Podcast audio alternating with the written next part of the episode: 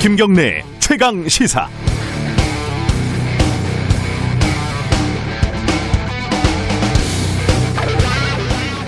추미애 윤석열 갈등을 두고 어, 진흙탕 싸움이라고 규정을 하는 것은 아주 쉬운 일입니다. 실제로 보기에 딱 이전 투구니까요. 장관이든 총장이든 본질적으로 공무원에 불과한데 이 공무원들이 위아래도 없고 임명권자도 없고 국민도 없고 서로 멱살만 잡지 않았을 뿐이지 드자비를 하고 있는 상황입니다. 그래도 사안의 본질을 다시 떠올리려면 오래된 기억들을 좀 더듬어 봐야 합니다. 오래된 미래, 검찰 개혁, 복잡한 얘기지만 제가 생각하는 검찰 개혁의 핵심은 쉽게 말해서 과도한 권력을 어떻게 나누고 제어할 수 있느냐입니다. 기소권, 수사권, 재량권, 독점권, 영장 청구권. 마치 무협 영화에서 호권과 사권, 당랑권에 치권, 영춘권, 태극권까지 통달한 무림에 범접할 수 없는 제1고수에 해당하지요. 검찰이요. 이 무림 제1고수의 모든 권법을 합치면 아마 검찰권이라고 이름을 붙일 수 있을 겁니다. 검찰 개혁은 역대 정권에서 단 한 번도 성공한 적이 없었고 사실 진지하게 추진된 적도 거의 없었습니다. 그럼 지금 추미애 장관이 진행하는 일련의 작업을 모두 검찰 개혁의 과정으로 볼 수 있느냐? 예컨대 아들 병역 문제와 같은 논란을 검찰 개혁에 대한 조직적인 저항으로 볼 수 있느냐? 일부는 그러하고 또 일부는 무리죠. 그렇다면 지금 검사들의 행동은 법치주의 파괴에 대한 저항인가 아니면 반개혁을 위한 반동인가? 일부는 논리적으로 타당한 행동일 수 있지만 본질적으로는 기득권을 지키기 위한 몸부림입니다. 그래서 당연히 멋있어 보여야 하는 검사들의 이른바 자리를 건 저항이 영 마뜩치 않습니다. 가까이서 보느냐, 멀리서 보느냐, 나무를 보느냐, 숲을 보느냐, 1년을 보느냐, 10년을 보느냐에 따라서 이번 사태에 대한 관점이 다를 수밖에 없습니다. 다만, 한 가지 불길한 건 추장관이 윤, 윤 총장을 쳐내든 검사들이 이른바 검난에서 승리를 하든 만족할 만한 검찰 개혁을 이루기가 참 어려운 상황이라는 점입니다.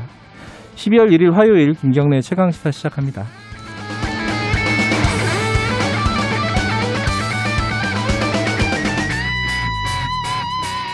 네, 김경래 최강 시사는 유튜브 라이브 열려 있습니다. 실시간 방송 보실 수 있고요. 샵 9730 문자 기다립니다. 짧은 건 50원, 긴 건 100원이고요. 스마트폰 콩 이용하셔도 좋습니다. 오늘 1부에서는요. 정의당 김종철 대표 좀 연결해 보죠. 어, 최근 현안도 좀 여쭤보고 중대재해기업 처벌법 이게 지금 어떻게 돌아가고 있는지 연내 가능한 것인지 좀 현, 입장 좀 들어보고요. 2부에서는 어, 지금 추장관과 윤 총장 간 갈등 사이에 한복판에 있는 분입니다. 더불어민주당 윤호중 법사위원장 연결합니다.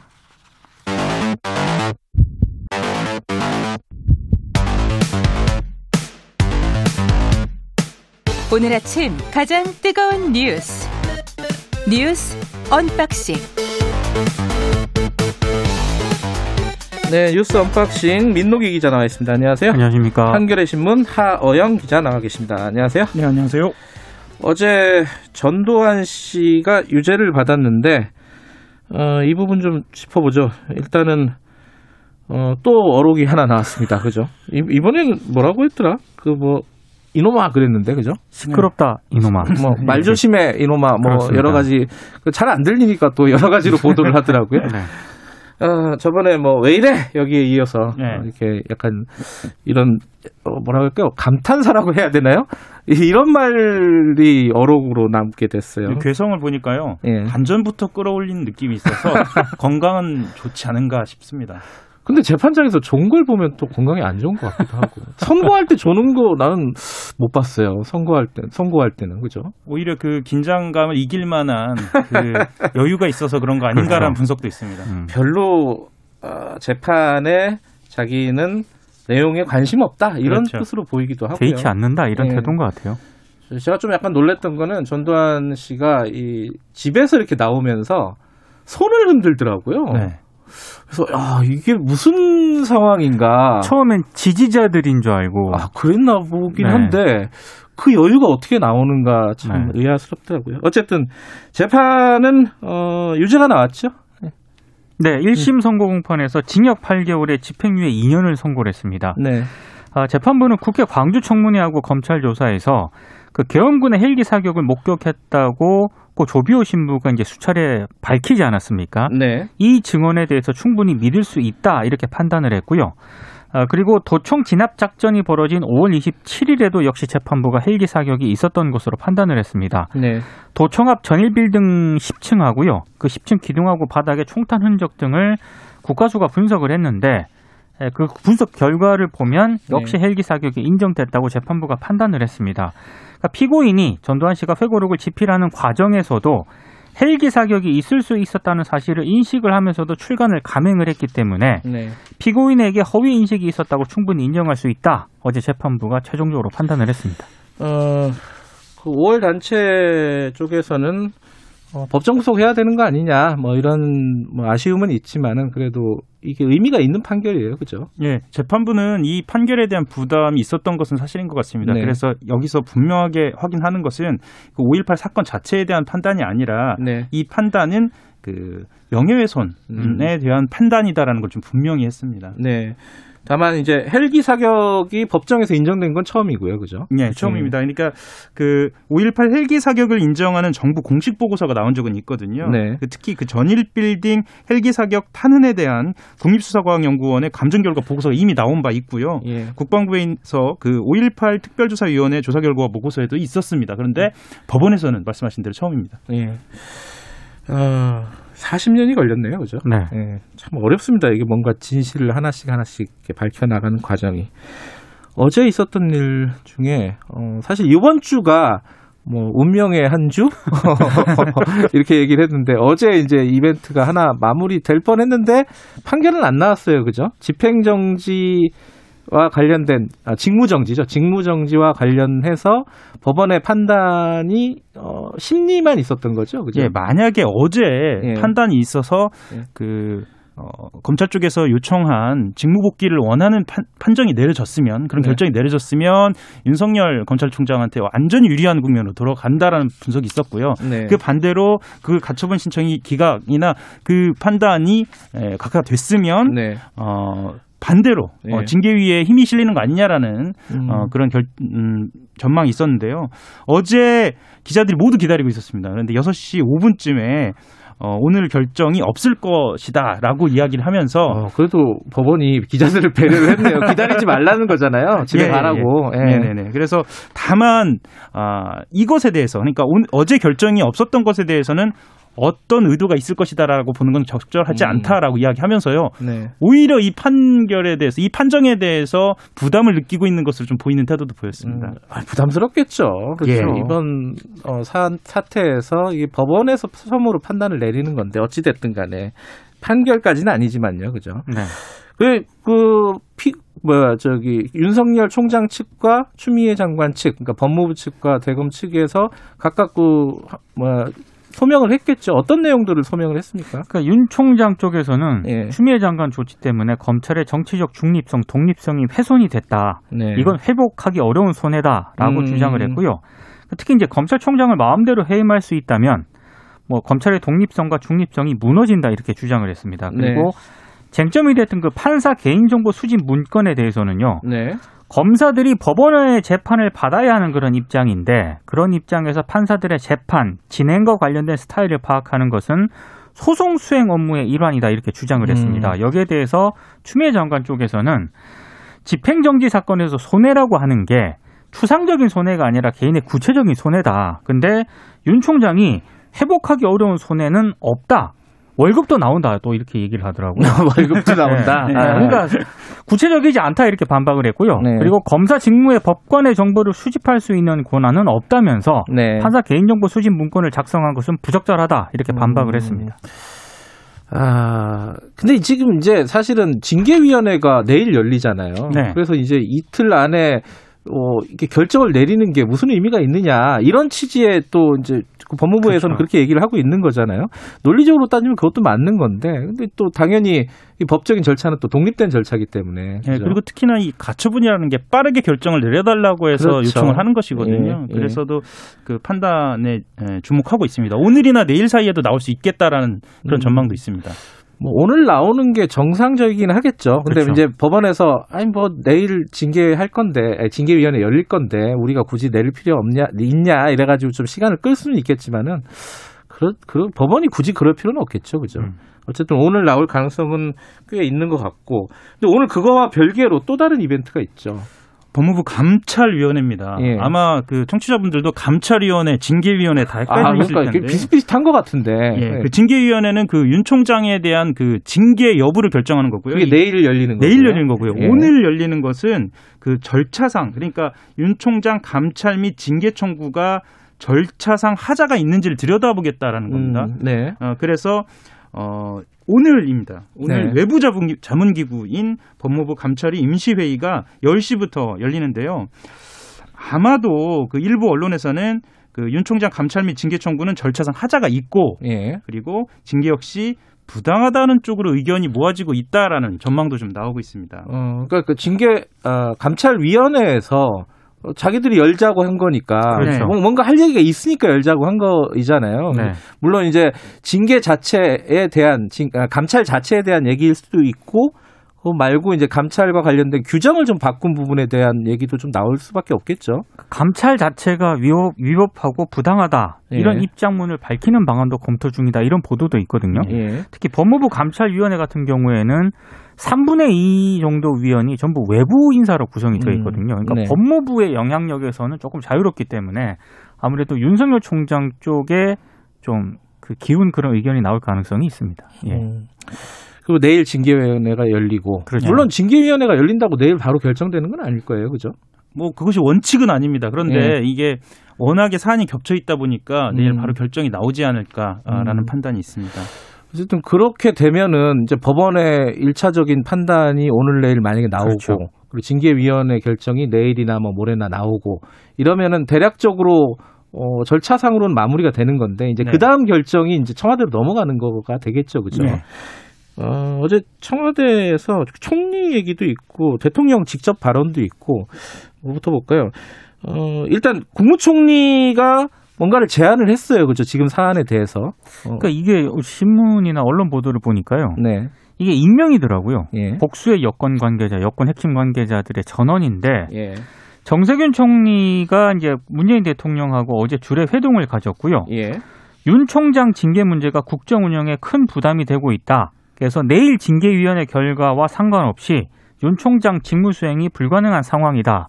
이렇게 얘기를 했다라고 하는 거고요. 그러면서 네. 윤 총장의 자진 사퇴가 불가피하다 이렇게 언급을 했다는 겁니다. 네. 그러니까 추미애 장관 문제를 직접 거론을 하지는 않았지만 네. 윤 총장 징계 문제를 국정 운영과 결부했다는 점에서 두, 두 사람의 동반 사퇴를 건의한 것 아니냐 네. 이렇게 언론들이 해석을 하고 있습니다. 어, 동반 사퇴를 건의한 게 아니냐. 그 대통령의 반응도 좀 보도가 됐어요, 그죠? 좀 이례적이긴 한데 어, 대, 통령이 고민하고 있다, 뭐 이런 네. 반응을 보였다는 거고요. 그와 별개로 어, 수보 회의에서 대통령이 한마디 했죠, 이 부분. 아, 이 부분에 대해서 딱 한마디 했다고 보긴 좀 애매한데 어쨌든 예. 어, 어떤 얘기를 했죠? 그 청와대 여민관에서 수석 보좌관 회의 주재하면서요. 예. 핵심은 이렇습니다. 모든 공직자는 오직 국민에게 봉사하며 더 나은 나라를 만들어가는 소명을 다해야 할 것이다. 이렇게 이야기하면서요. 네. 소속 부처나 집단의 이익이 아니라 공동체의 이익을 받드는 선공 후사의 자세로 어, 위기를 넘어야 한다. 뭐 이런 이야기를 했습니다. 음. 그러면서 여러 가지 과제를 이야기했는데요. 네. 한국판 뉴딜, 탄소 중립 2050, 권력 기관 개혁, 규제 개혁을 얘기했는데 언론은 특히나 이 권력 기관 개혁을 어, 주목하고요. 그리고 네. 이 문 대통령 말 안에는 어, 추 장관 그 검찰총장 직무배제 항의하면서 지금 집단 행동하고 있지 않습니까? 그 네. 그 검사들을 에, 대한 검사를 향한 일종의 그 경고성 발언 아니냐라는 해석도 음, 나오고 있습니다. 그 소속 부처나 집단의 이익을 누군가가 지금 어, 먼저 앞세우고 있는 거 아니냐라고 네. 당연히 해석할 수 있는 말이고 그렇죠. 그거는 검찰을 향해서 지금 뭐 저항이라고 표현할 수 있겠지만 어쨌든 네. 그 검찰을 향해서 한 경고다. 라고 해석하는 건 뭐 당연할 것 같고요. 네. 어, 그냥 이런 얘기를 한 것 같지는 않고 어쨌든 좀 지켜봐야 될 것 같습니다. 그 청취자 어, 분 중에 최승열 님이 다른 뉴스는 없나요? 이런 말씀. 네, 답답합니다, 저희들도. 네.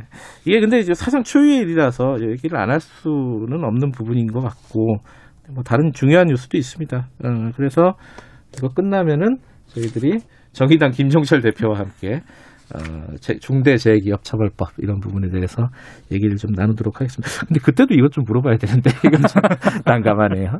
자 오늘 두 분 고생하셨습니다. 고맙습니다. 감사합니다. 예, 민동기 기자 그리고 한겨레 신문 하혜영 기자였습니다. 지금 시각은 7시 35분입니다. 최강 시사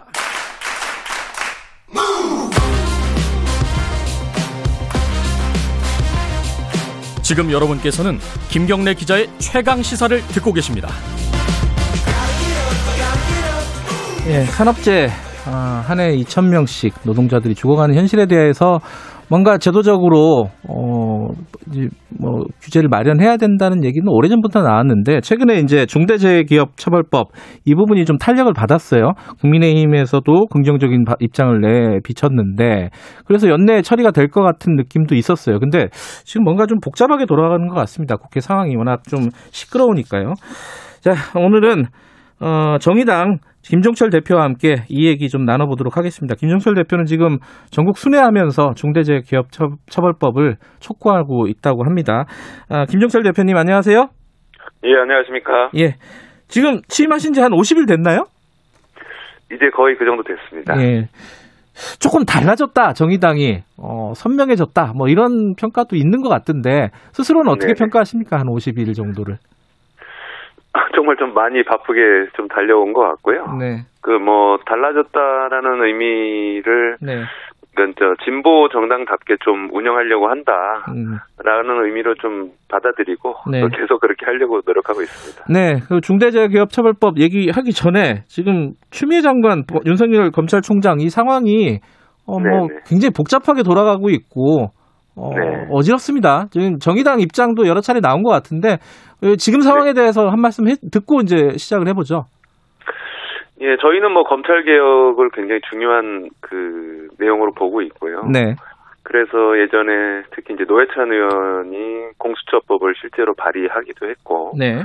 그래서 그게 잘 돼야 된다는 입장에는 뭐 변함이 없습니다. 네. 근데 뭐 다만 그것이 그 어떤 추미애 장관과 윤석열 총장의 어떤 파워 게임 비슷하게 비춰지게 만들면 음. 안 된다. 음. 그런 부분을 좀 이렇게 명분과 그리고 내용 있게 이렇게 좀 검찰 개혁을 해야 되는데 네. 지금까지는 약간 그런 부분이 부족한 것 같아서 대단히 좀 아쉽고요. 네. 그 지금 상황을 그래서 조금 걱정 어린 시선으로 좀 보고 있는 것도 사실입니다. 뭐 총리가 둘 다 동반 퇴진하는 그런 제안도 해, 대통령께 했다던데 이게 뭐 네네. 윤석열 총장이 그만둬야 될 것 같아요. 어떻게 보십니까? 어, 뭐, 그 부분에 대해서는 뭐 누가 그만둬야 된다 말아야 된다라고 얘기하기는 좀 그렇고요. 예. 그러니까 뭐 이번에 뭐 추미애 장관이 이렇게 뭐 수사 의뢰하고 뭐 이런 부분들이 예. 있지 않습니까? 예. 네, 네, 그런 부분들에서 만약에 그 문제가 있다고 법원 결정이 내려지거나 하면 예. 당연히 좀 책임을 져야 되고 예. 또 그렇지 않다면 뭐 좀 다른 판단에서 고민을 좀 해봐야 되는 게 있겠죠. 그렇게 생각을 좀 하고 알겠습니다. 있습니다. 좀 지켜보자는 말씀이신 것 같고 자 네. 본격적으로 중대재해기업처벌법 이거 연내 지금 네. 12월이에요. 오늘 12월 1일이네요. 마침. 어, 네네. 이번 회기에 처리를 할 수 있을 것 같다. 뭐 이런 전망도 나왔었는데 지금 안 되고 있는데 누가 네. 뭘안 되게 하고 있는 겁니까? 이거 좀 모르시는 분들 위해 설명을 해주세요. 지금 돌아가고 있는 상황을. 아, 예, 예. 그 현재 정기국회가 12월 9일까지 있고요. 네. 근데 만약에 정기국회 때 뭐 부족한 부분들이 있으면 임시국회를 소집해서 아마 연말까지 갈 것 같습니다. 예. 근데 애초에는 중대재해기업처벌법이 그 이낙연 대표가 8월달 연설, 9월 연설에서 약속한 것도 있고 해서 될 거라고 봤는데 네. 당 내에서 어, 너무 이게 세다. 음. 그, 그 기업주에 대한 책임을 묻는 방식이 너무 세고 네. 처벌 수위가 높기 때문에 어, 새로운 중대재해법을 제정할 것이 아니라 뭐 예. 원래 있던 산업안전법을 좀 강화하는 방식으로 하자면서 당론을 모으질 못하고 있거든요. 예. 민주당이. 예. 그러면서 지금 여기까지 좀, 좀 미뤄진 상태라고 음. 좀 보여집니다. 그 너무 세다. 그게 이제 뭐 과잉 입법 아니냐 이런 논란이잖아요. 뭐, 뭐, 위헌 소지도 있다 이런 얘기들도 뭐 일부 정치권에서도 그렇고 언론에서도 제기를 하는 것 같은데 이제 이게 어, 처벌의 하한선이 있지 않습니까? 그죠? 그 그렇습니다. 그러기도 하고 이게 어 만약에 사망 사고가 벌어지면은 그 사업체는 다 망하는 거 아니냐? 뭐 이런 식으로 생각하는 사람들이 많은 것 같아요. 팩트 체크부터 해보죠. 진짜 그런 겁니까? 지금 상황에서? 어, 오히려 그 저 민주당에서 지금 산안법을 추진하는 게 산업안전보건법 개정을 추진하는 예. 게 있는데 예. 여기는 이제 그 사업주 처벌보다는 이제 벌금, 과징금이 네. 좀 세게 올리겠다 뭐 이런 내용들이 들어가 있어요. 네. 근데 이제 그렇게 될 경우에 이제 기업이 진짜로 망할 가능성이 좀 높은 것 같고. 음. 근데 이제 저희가 생각하는 것은 그러니까 사업주가 어떤 노동자에 대한 안전을 다하지 않아서 네. 그 노동자가 사망하거나 이렇게 큰 엄청난 부상을 여러 명이 있거나 했을 때 예. 만약에 그 기업 자체가 막 망하는 식으로 가게 되면은 그, 그 기업에 종사하는 다른 노동자들에게까지 피해가 가지 않습니까? 네네. 그런 면에서 오히려 대표이사나 이런 사람들이 정확하게 이거는 내가 안전 의무를 다하지 않았다 그러면 그 부분에 대해서 그 형사 책임을 물을 수 있다. 네. 이렇게 해놔야 오히려 그 어떤 사업주가 더 적극적으로 어떤 노동자의 안전을 그 하게 되고 그 음. 그 기업도 아까 말씀드린 그런 부당한 피해로부터 좀 보호받을 수 있다. 저희는 네. 이렇게 좀 생각을 하고 있습니다. 근데 이제 기업에서는 그런 얘기들이 나오는 것 같아요. 그 기업 특히 이제 그 경제 단체들에서는 이게 네. 모든 사업자들이 어 잠재적인 범죄자가 되는 거 아니냐. 그래서 네. 고위직을 기피하는 현상까지 벌어지는 거 아니냐. 뭐 이런 일이 좀 우려가 되는 상황이에요. 어떻게 보십니까? 어, 만약에 이제 그런 부분들이 문제가 되면은, 네. 그리고 이제 저희가 이 중대재해법의 내용이, 예. 그 사업주가 뭐 모든 책임을 다 했는데, 예. 굉장히 할수 있는 모든 책임을 다 했는데, 그럼에도 불구하고 사망 사고가 발생하면, 네. 그것까지 처벌하겠다는 게 아니거든요. 아, 그래요? 음. 아, 그럼요. 그렇게 뭐, 오해하시는 분들 꽤 많은 것 같은데. 예.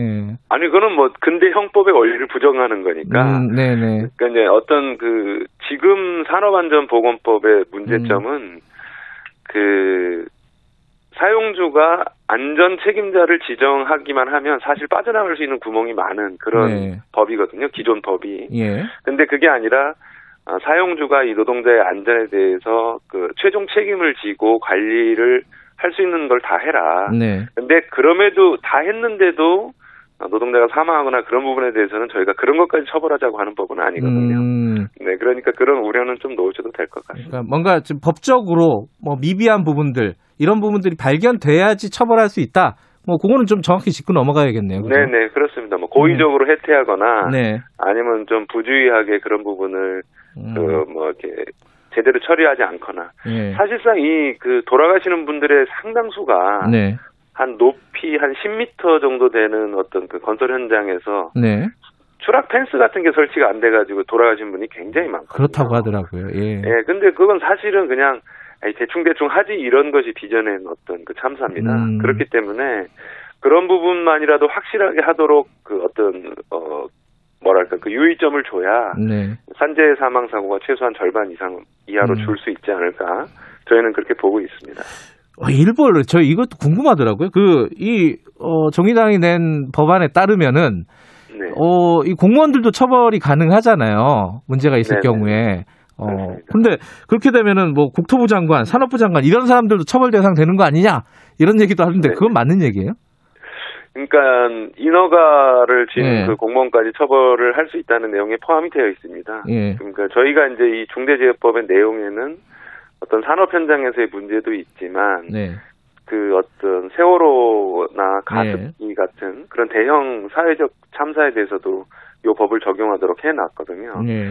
그래서 앞으로 인허가를 할 때는 예. 최소한 어떤 어떤 점을 확실하게 그 건강상이나 안전상의 어떤 조치를 안, 안 취한 게 있는지 예. 뭐 이런 부분에 대해서 정확히 하라는 건데 예. 그 부분에 대해서 만약에 너무 범위가 광범위하다라고 한다면 예. 예. 어, 당연히 입법 과정에서 좀 조절할 필요가 있겠죠. 음.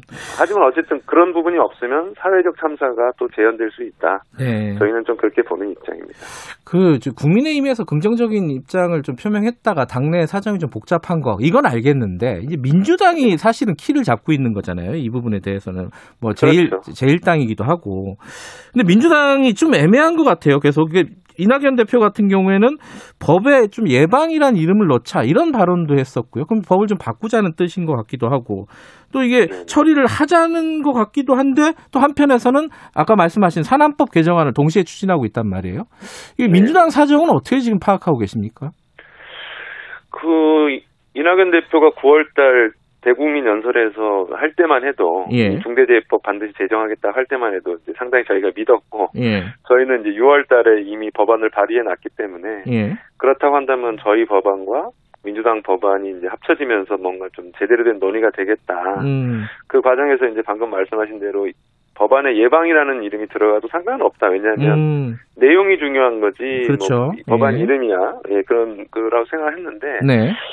결정적으로는 내부의 그 지도부 같은 경우에도 의견 일치가 안 되는 것 같습니다. 그래요. 대, 예, 음. 대표적으로 이제 뭐 한정혜 정책위 의장은 네. 언론에서 인터뷰 뭐 기회가 있을 때마다 그거 어렵다. 그거는 음. 너무 과잉 입법이고 네. 뭐 산안법 개정으로 충분하다. 계속 이런 말씀으로 하시는 걸 봐서는 네. 그 내부적으로 어떤 당론이 네. 일치하지 않는 문제가 있는 것 같고 네.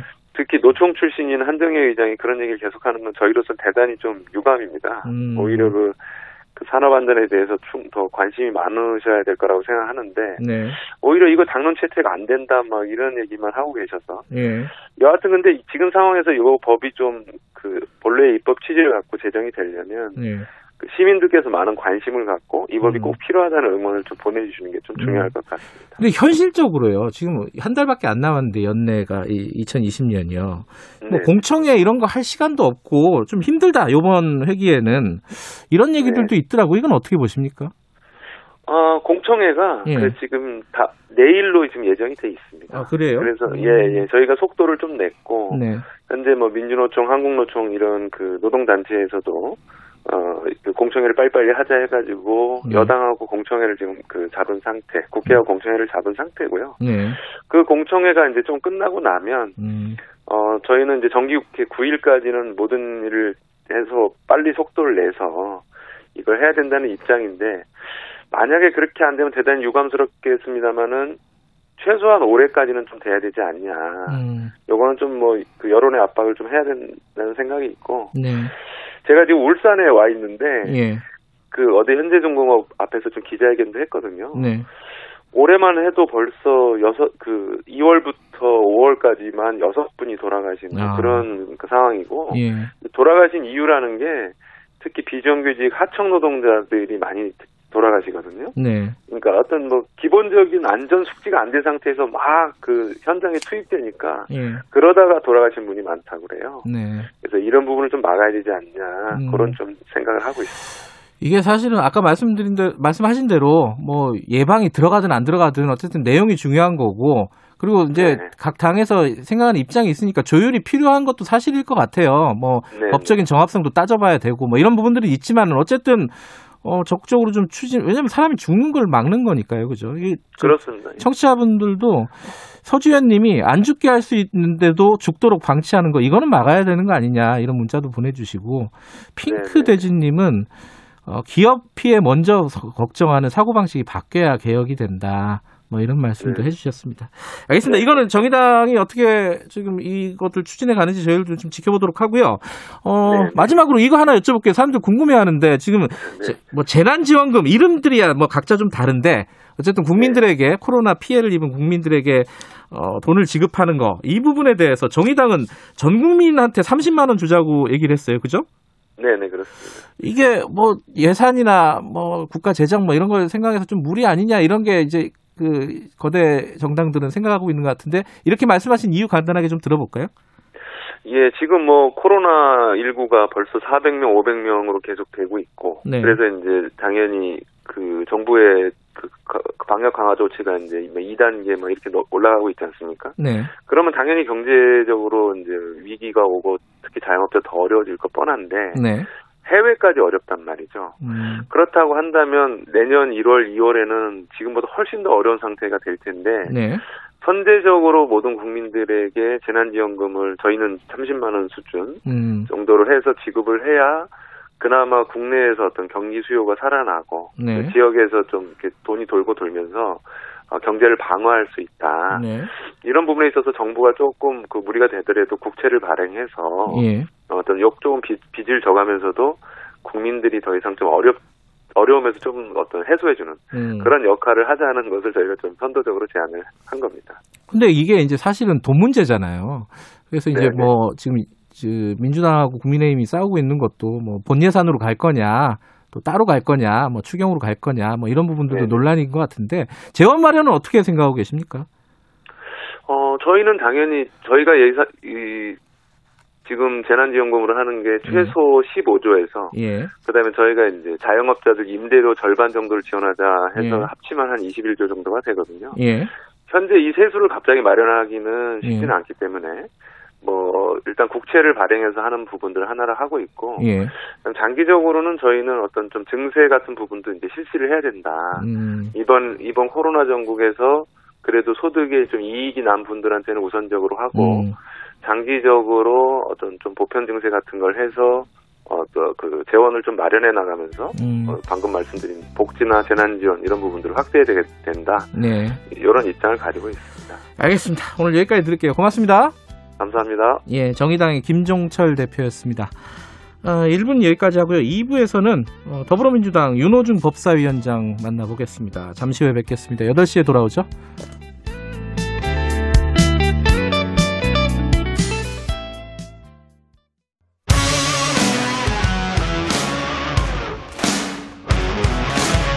뉴스타파 기자 김경래 최강 시사. 김경래 최강 시사 2부 시작하겠습니다. 어제 법원에서 윤석열 검찰총장 직무배제 집행정지 신청과 관련해서 심리가 진행이 됐고 오늘 결과가 나온다는 관측들이 나오고 있습니다. 오늘 감찰위원회 열리고 내일 징계위원회 열리고 거의 이제 막판까지 가는 느낌이에요. 자, 관련해서 내일은 뭐 야당이 예정돼 있고요. 오늘은 여당 쪽 윤호중 국회 법사위원장과 얘기 좀 나눠보겠습니다. 윤호중 의원님 안녕하세요. 네, 안녕하세요. 네. 예. 아, 여러 가지로 좀 심란한 한 주입니다. 그죠? 일이 많군요. 예. 예. 자, 어제 어, 법원에서 심리가 열렸고요. 어, 네네. 제가 잠깐 말씀드렸지만 좀 막판까지 가는 느낌이에요. 네, 어, 네. 이번 예, 상황 까지 왔죠, 이제. 예, 이번 네. 지금 여기까지 오게 된 사실 뭐 극단적인 상황까지 오게 된 건데 네네. 오게 된 원인에 대해서 누가 책임이 있느냐 과연 뭐 사실 이제 이게 서로 상대방 책임이라고 하긴 하지만은 뭐 어, 윤 총장이 책임이라면 그 이유가 뭔지 좀 정확하게 한번 들어보죠 먼저. 예. 네. 어. 뭐 윤석열 총장이 사실은 네. 검찰 개혁의 적임자라는 어, 생각에서 그 자리에 간 것 아니겠습니까? 네. 예, 그런데 이제 윤 총장이 검찰을 쭉 그 지휘해 오고 네. 끌어온 것을 보았더니 네. 이그이 그동안의 이 검, 검찰 개혁의 주요 대상이라고 할 수 있는 네. 어, 이 특수부 어, 이것이 이제 권력과 그동안 계속된 거래를 통해서 네. 어, 이 선택적 수사를 하고 선택적 정, 정의를 구현해 온 네. 이런 그것으로 아, 뭐 악명이 높았지 않았습니까? 네. 이런 그 특수 특수부 검사 집단의 문제점 네. 이런 것 들을 하나도 극복을 못 하고 있고 오히려 그걸 증폭시켜 왔다는 게 음. 드러난 것이죠. 그러니까 음. 이그 뭐 검찰 특유의 네. 어떤 뭐 어, 자기 사람 챙기기, 네. 봐주기 예. 또는 뭐 어, 이, 뭐, 집요한 먼지털이지 수사, 네. 뭐 이런 것들을 통해서 어떤 그, 이 정치적인 그, 이, 어, 이 중립성을 해치는, 네. 어, 그런 그, 이 과정들이 반복되고 있기 때문에, 예. 어, 이, 결국은 뭐 여기까지 왔다, 이렇게 음. 생각을 합니다.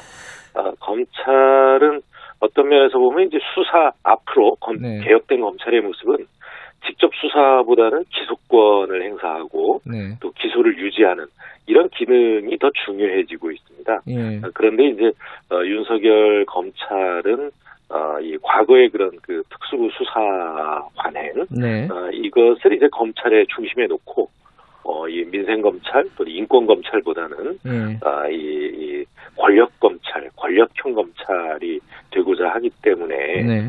어, 결국은 어, 이 징계위까지 오게 된 건 아닌가 싶습니다.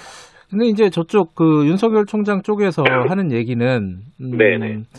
이 지금 사실 이제 본질적으로 검찰 개혁에 대한 문제가 있겠지만 지금 표면적으로 보면은 아, 지금 검찰이 지금 현 정부의 어, 살아있는 권력, 그러니까 현 정부를 수사하는 대상으로 수사하는 것들이 진행되니까 이거를 막기 위해서 윤 총장을 찍어내려고 하는 거 아니냐 본질적으로는 또 그 얘기를 한단 말이에요. 그건 어떻게 보십니까? 예, 예.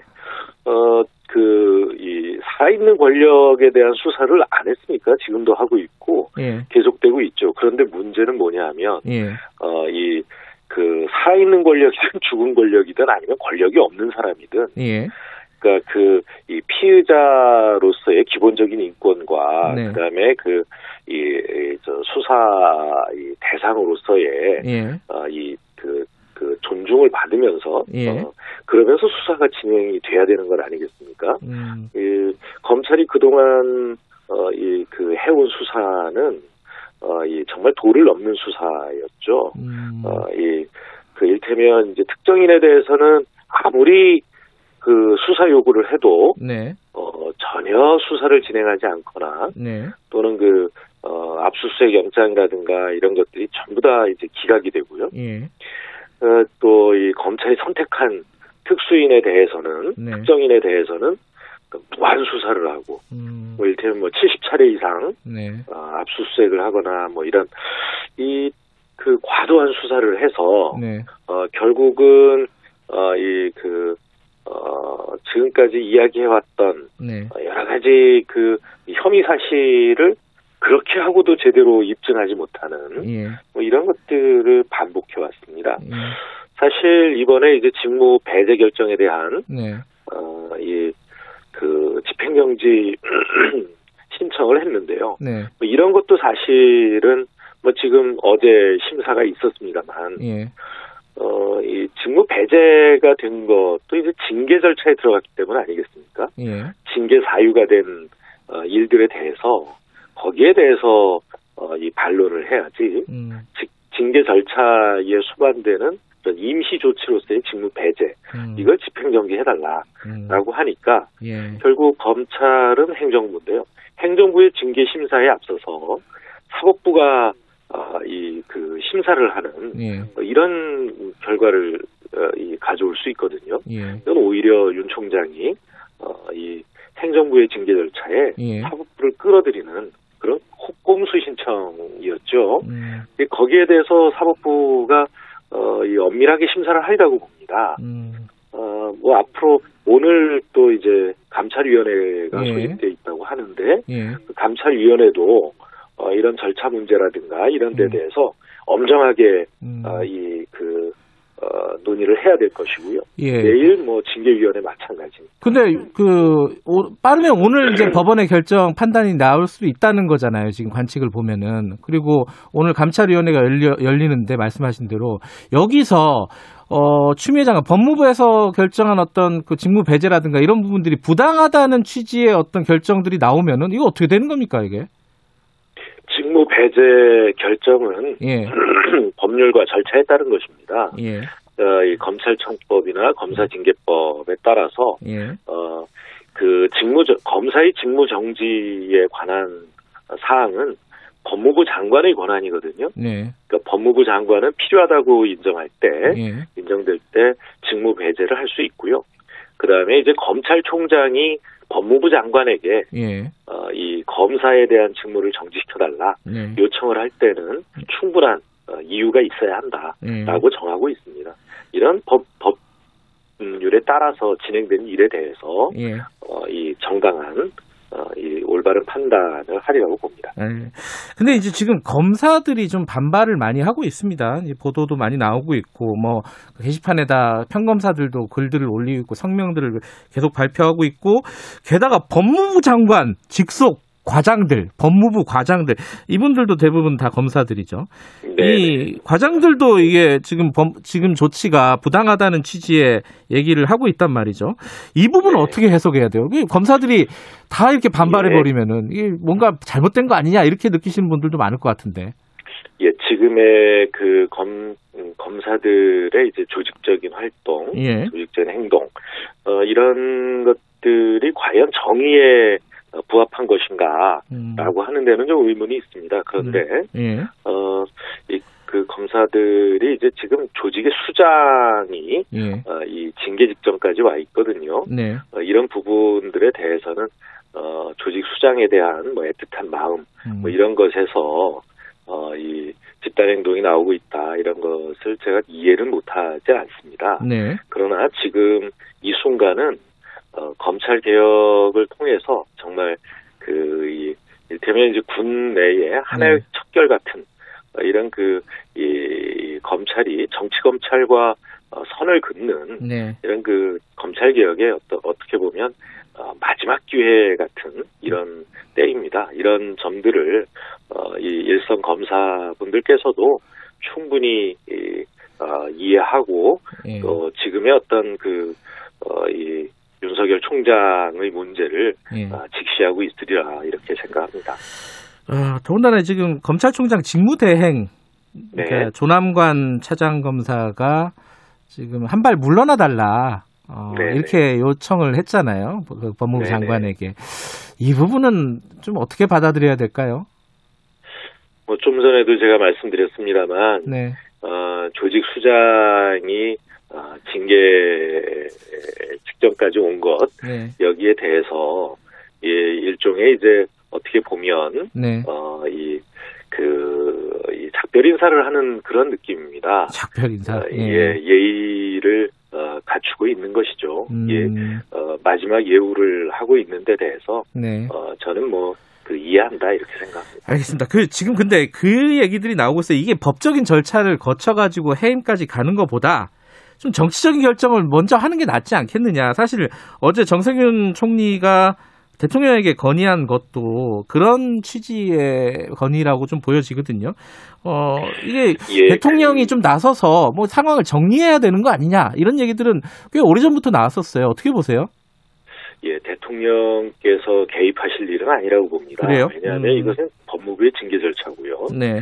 어, 이 징계위원회에 그 회부된 상황에서는 네. 어, 일테면 이제 그, 그 사직서도 수리가 안 됩니다. 네네.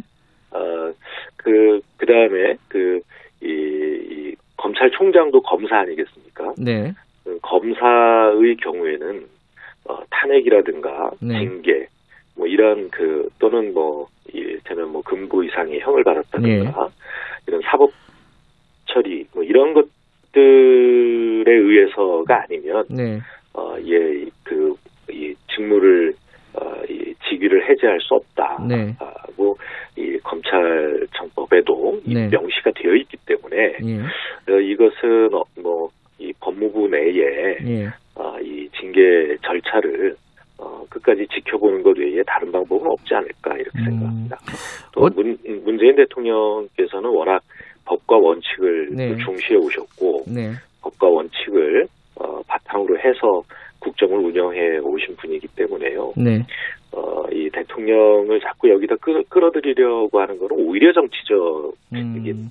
어떤 뭐 공세, 어, 야당의 경우에는요. 예. 이 공세의 이, 면이 더 강한 것 아닌가 이렇게 생각합니다. 어제 대통령이 그 어, 조직 을 먼저 생각하는 그런 공무원에 대해서 성공 후사를 강조를 했잖아요. 이게 사실 네. 지금 검사들에 대해서 이게 집단 행동을 하는 검사들에 대해서 경고를 한 거 아니냐 이렇게 보는 사람들도 많던데 어, 위원장님은 어떻게 보세요?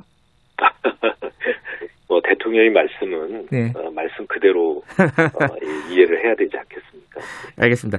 그 이제 이거 하나 여쭤볼게요. 좀 전에 저희들이 정의당 김종철 대표하고 인터뷰를 했는데, 네네. 이 검찰 개혁에 대해서는 기본적으로 동의하는데 지금 상황이 네. 네. 추미애 장관하고 윤석열 총장 두 거물들의 어떤 파워 게임 형태로 돌아가고 있다. 이러다 보니까 국민들의 피로감이 높아지고 이 상황은 추미애 장관도 일정 정도 좀 책임져야 되는 거 아니냐 이런 의견들도 있는 것 같아요. 이 부분은 어떻게 보십니까? 예, 저는 그렇게 생각하지 않습니다. 음.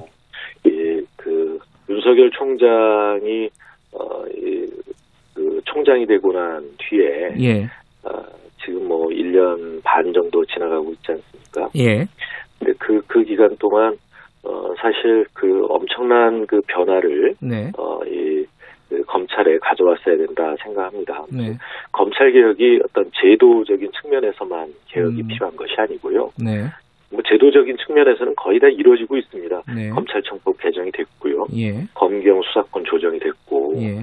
또 이 그 조직 개편도 쭉 진행이 되고 있습니다. 예. 그런데 실제로 그 보면 문화적인 검찰 개혁이랄까요? 예. 그러니까 수사 관행이라든가 수사의 예. 문화 이런 부분들에 대해서는 전혀 바뀌질 음. 않고 있습니다. 네. 이게 제도적으로만 바뀐다고 검찰이 변하는 게 아니거든요. 예. 유, 이, 윤석열 총장이 1년 6개월 동안 못해온 것을 앞으로 6개월 동안, 아니 6개월은 아니군요. 한 8개월 동안 예.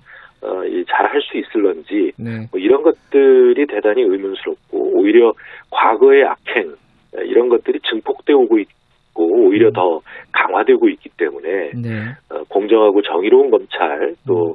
어, 사법 체계가 우리 사회에 정착될 수 있으려면 네. 어, 지금 정말 그이 어, 결단해야 될 때다. 음.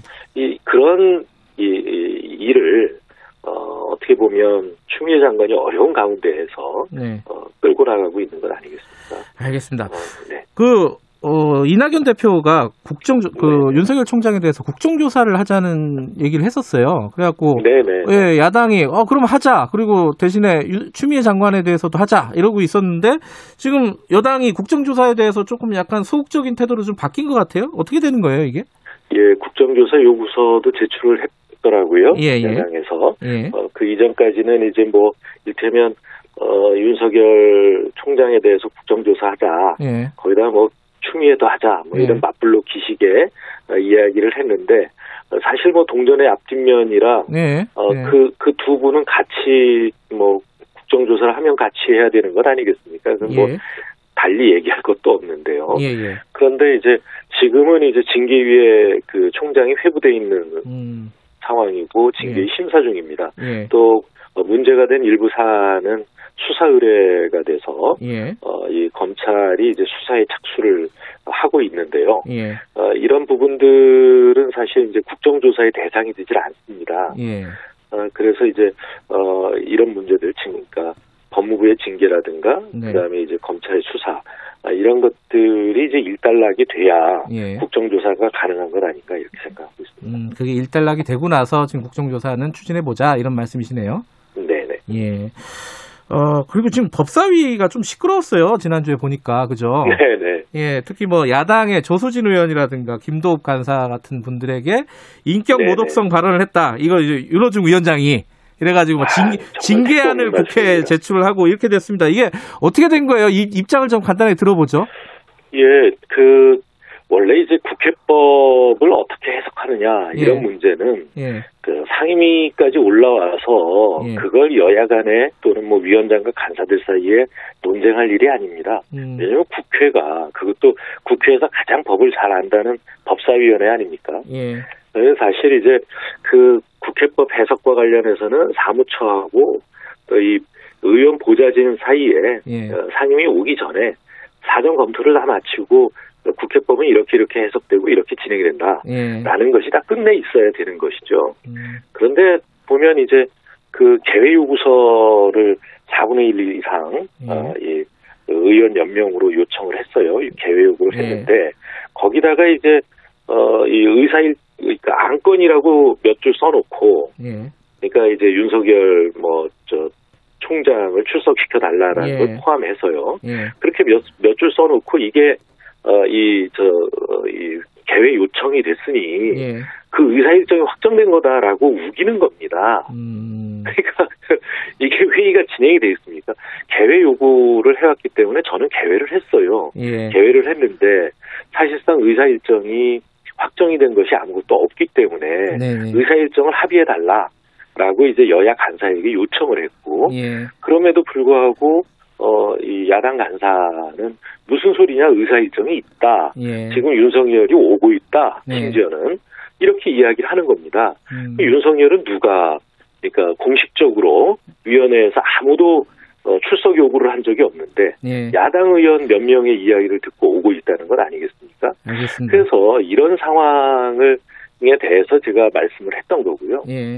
뭐 그걸 저 사보임 해달라고 이야기를 했더니 월권이라고 그럽니다. 음. 근데 저는 월권 해본 적이 없고요. 어이 어, 야당 원내 총무에게 그러니까 간청을 했습니다. 어 이렇게 그 이 저 야당 간사께서 예. 어 이 간사 일을 완전히 그 이 내팽개치고 뭐 접촉도 안 해주고 전화도 안 받고 그리고는 이제 개회 요구서 달랑 한 장 보내놓고는 그 다음에 모든 의사 일정이 확정됐다고 우기는 정말 이럴 수 있느냐. 예. 제가 간청을 했던 것을 월권이라고 하질 않나. 예, 예. 그 다음에 이제 또 뭐 제 말을 국회하고 왜곡해서 그 전달을 했어요 음. 기자들에게. 예. 그래서 이제 어, 그 부분에 대해서 지적을 했습니다. 예. 그렇게 어, 이 잘못 전달하면 안 된다. 그러니까 그, 그, 그, 과정에서 이제 뭐 지라시 이른바 예. 지라시 만들던 버릇 아니 그거는 그 예, 예. 특정인의 예. 어이 사실 확인 사실을 왜곡한 것에 대해서 이야기한 거지 예. 언론 특정 언론사에 대해서 이야기한 게 아닙니다. 알겠습니다. 이제 시간이 없어서 예, 예. 네네네. 그 어쨌든 사과 요구하는데 사과할 이유는 없다는 말씀이시네요. 사과할 일이 없습니다. 제가 음. 무슨 막말을 한 것도 아니고요. 알겠습니다. 그 마지막으로 지금 공수처 이거 지금 법안 소위에서 의결이 안 돼 있어요. 그 올해 안에 지금 어떻게 통과가 유보된 네. 겁니까? 상황이 어떤 네. 거예요? 공수처법은 뭐 충분히 논의가 돼서 예. 개정상이 어느 정도 정리가 되어 있는 것으로 알고 있고요. 예. 그다음에 어제 제가 여야 간사에게 예. 어 12월 4일에 전체 회의를 열자고 예. 어이 그 협의를 했습니다. 예. 어 이제 오늘 오후에 예. 어, 의사 일정을 확정을 할 건데요. 예. 어그 그리고 이제 이 12월 4일에 전체 회의가 어, 열리기 전까지 네. 어, 이 법안 소위에서 네. 공수처법 등 어, 우리 소관 그러니까 고유 법안들을 심사해 달라 이렇게 이제 요청을 하고 있습니다. 알겠습니다. 오늘 여기까지 듣죠. 내일은 뭐 야당 들을 테니까 예, 여기까지 듣겠습니다. 고맙습니다. 네, 감사합니다. 윤호준 국회 법사위원장이었습니다. 공정하고 깊이 있게 오늘 하루 이슈의 중심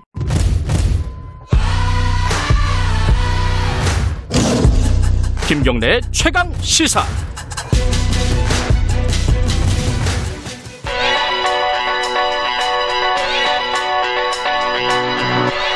최강 시사 김수민의 눈.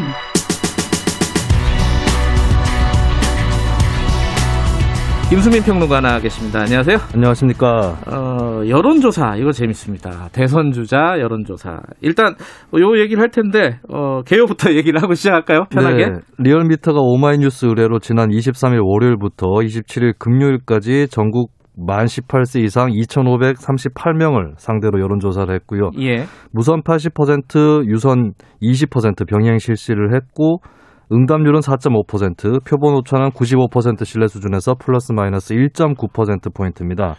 자, 결과를 결과는요? 보면 이낙연 예. 20.6, 윤석열 19.8, 이재명 19.4. 오차 범위 내에서 3명이 초접전이고요. 네. 홍준표 5.1%, 안철수 3.5, 유승민 3.3, 추미애 3.1, 오세훈 3.0이었습니다. 음. 상세 내용은 중앙 여론조사 심의위원회나 리얼미터 홈페이지에서 확인할 수 있습니다. 일단 뭐 3강인데 big3. 네.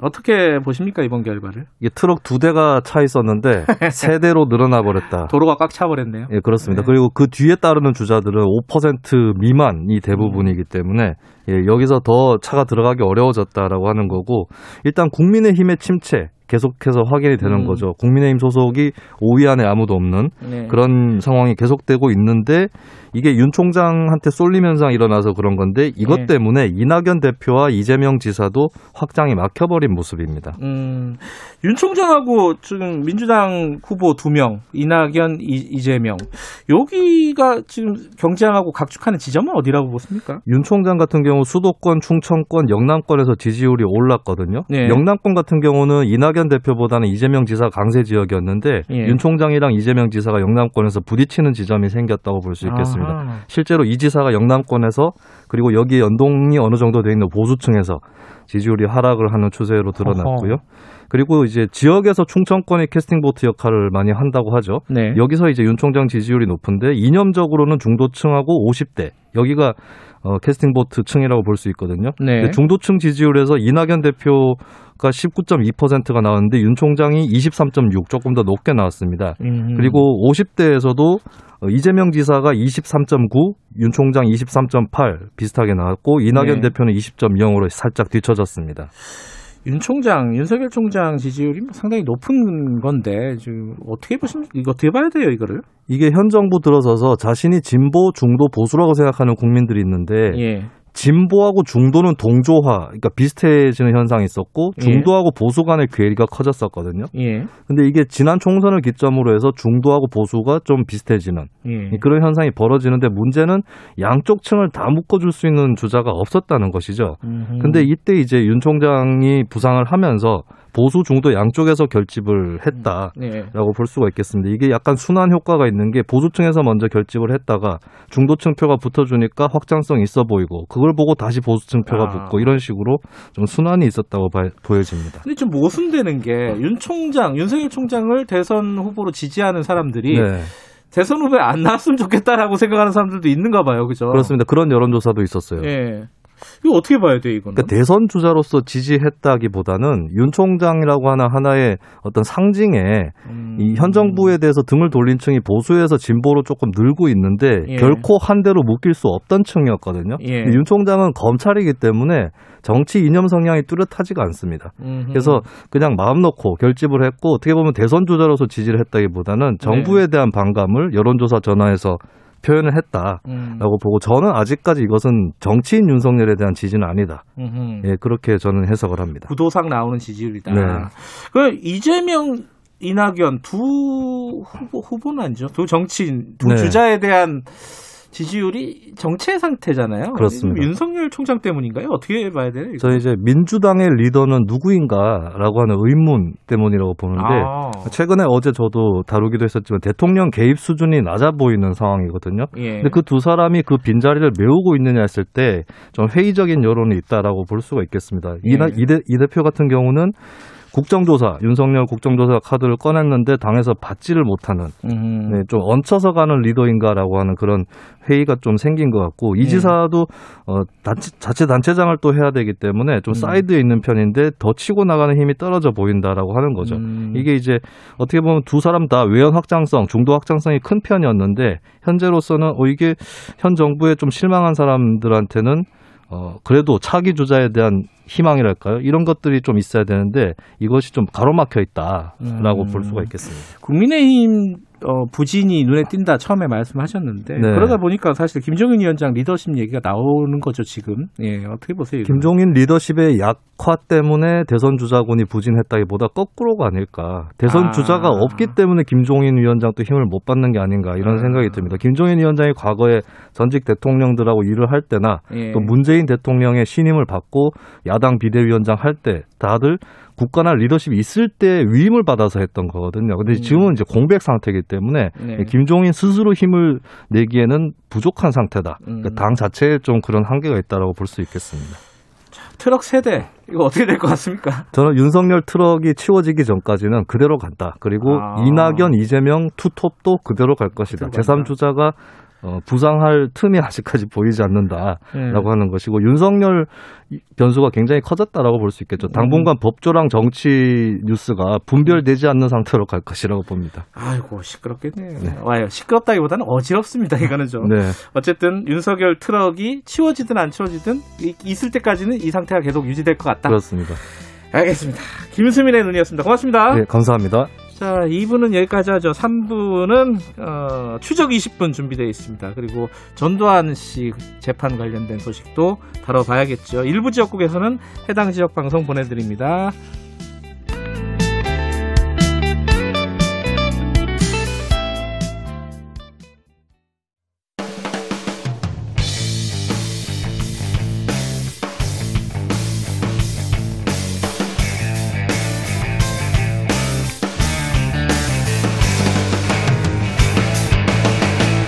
김경래의 최강 시사.